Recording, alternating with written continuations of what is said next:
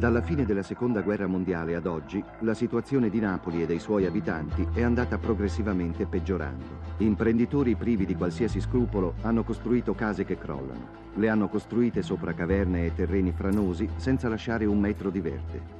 In pochi anni hanno raddoppiato la città e quindi gli affitti che riscuotono. La speculazione edilizia consiste tra l'altro nel costruire il massimo numero di edifici nello stesso posto, così da risparmiare sulle spese generali come le fogne, l'allacciamento dell'energia elettrica e i servizi di nettezza urbana.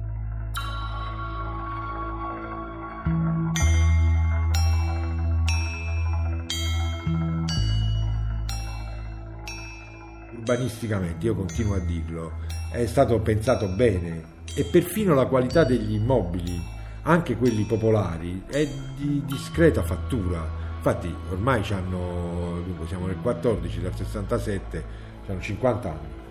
50 anni e non ci sono stati grandi fenomeni di, di deterioramento. Su carta da, dall'inizio alla fine, noi girando ti posso dire quali sono gli edifici che non erano previsti. Per esempio qui c'è un edificio pubblico che non era previsto, eh, che è quello che poi è diventato per tanto tempo il CED, il Centro Elaborazione Dati del Comune di Napoli, che se, vai, se vedi il plano volumetrico del, del Rione Traiano non c'era. Tutto il progetto del quartiere sono state fatte prima le case, è ovvio cioè un po' come Monteruscello, anche Monteruscello, eh, sono state fatte le case, poi là ci si è proprio fermati.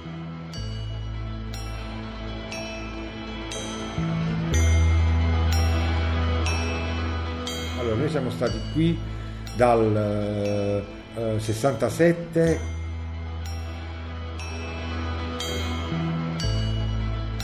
L'arrivo al Rione Traiano, che comunque era preceduto dalla fama, cioè Rione Traiano quando io ricordo le discussioni tra mia madre e mio padre erano la casa è bella, rapporto qualità-prezzo ottimo, possiamo, abbiamo zio che ci presta i soldi, possiamo scegliere il quinto piano e non avere nessuno davanti da qui perché mio padre era architetto e si era studiato anche il piano regolatore, c'era sempre no, che comunque andavamo al rione Traiano.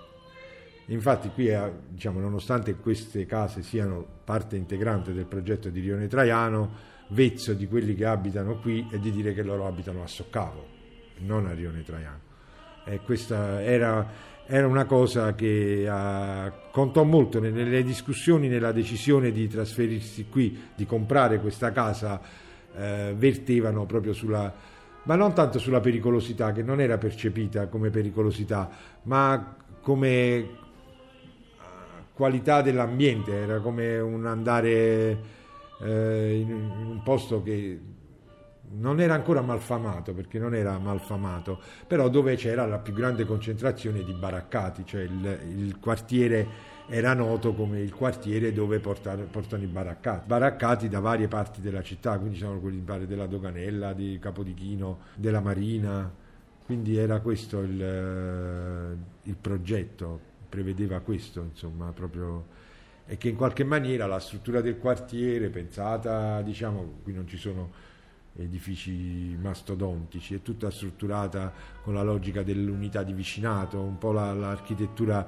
dei, dei paesi nordici.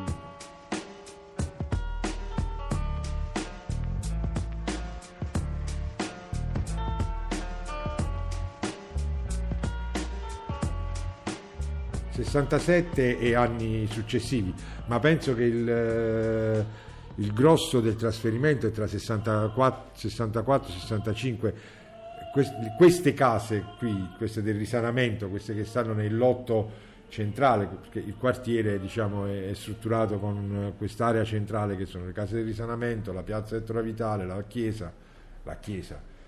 Cioè, la chiesa per esempio è stata costruita nel, quando io non c'ero, nel periodo eh, a quei tempi quando si andava in chiesa si andava nel sottoscala di questo palazzo, cioè la chiesa era nel sottoscala del palazzo.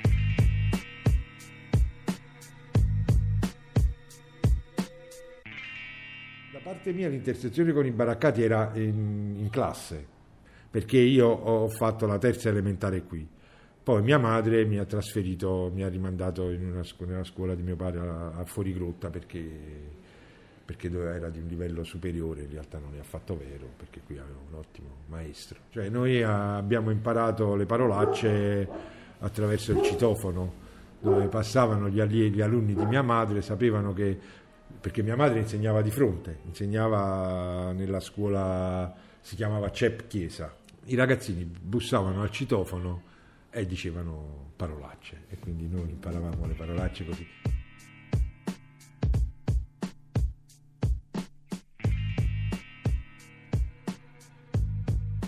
Fatto soltanto un anno, la terza elementare in, eh, in questa scuola e ho un ricordo indelebile eh, che io ero, mi piccavo di essere molto bravo in matematica, avevo un professore molto democratico e aperto, socialista, di grande di, di visione ampia, che un giorno dice vabbè facciamo una bella sfida di matematica.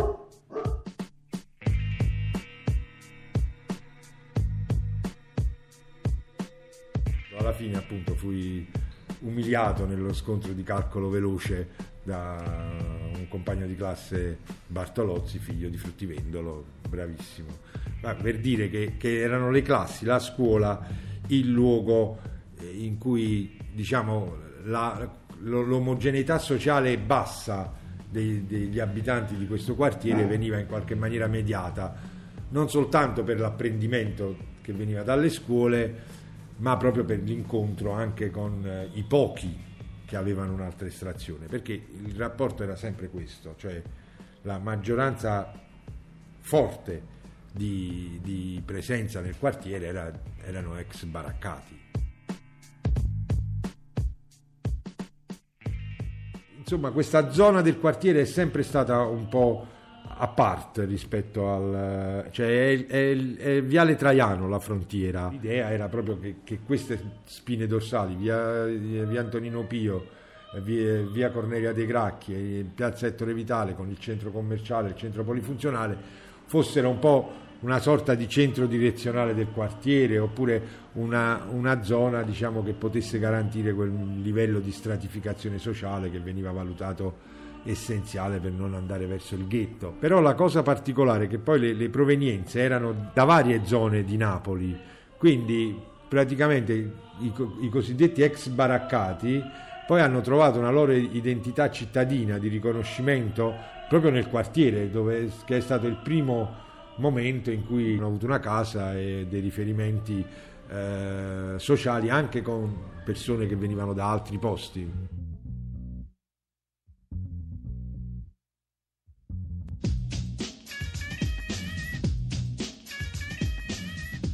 Uno spazio pubblico condiviso c'è cioè il Parco Costantino, che è un posto particolare, è un parco verde con una pista, con una pista un campetto sintetico di calcetto, un campo di basket ed è molto molto molto usato. Che ne so, i filippini. I filippini hanno un torneo di basket loro ma strutturato, è fatto serio, con arbitri, eh, panchine, tifosi.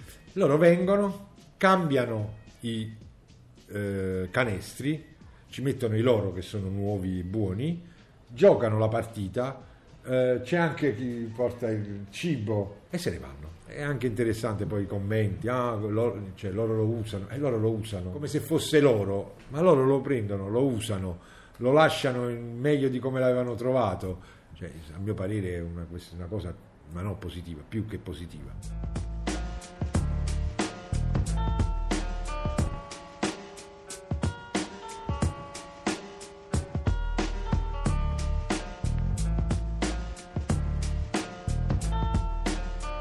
Parco Costantino sta un po- in un posto particolare.